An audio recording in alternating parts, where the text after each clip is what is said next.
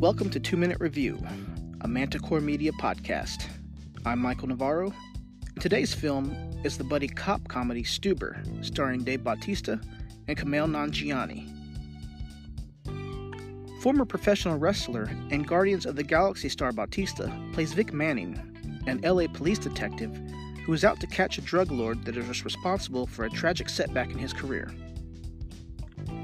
Immediately after undergoing LASIK eye surgery, Vic gets a call about a major drug deal about to go down involving the drug lord. Since his vision is extremely impaired after the procedure, he requests a ride through the Uber app. Soon after, lovelorn driver Stu Prasad, played by Nanjiani, arrives on the scene. Vic immediately commandeers his vehicle and forces Stu to drive him around town chasing leads.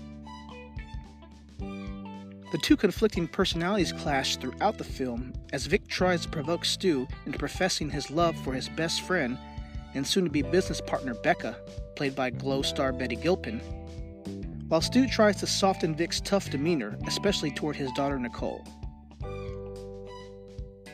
Although it plays out like another take on the 2014 Kevin Hart Ice Cube comedy Ride Along, Stuber is an overall fun movie with good chemistry and comedic timing between the two leads even if some of the jokes don't always quite land.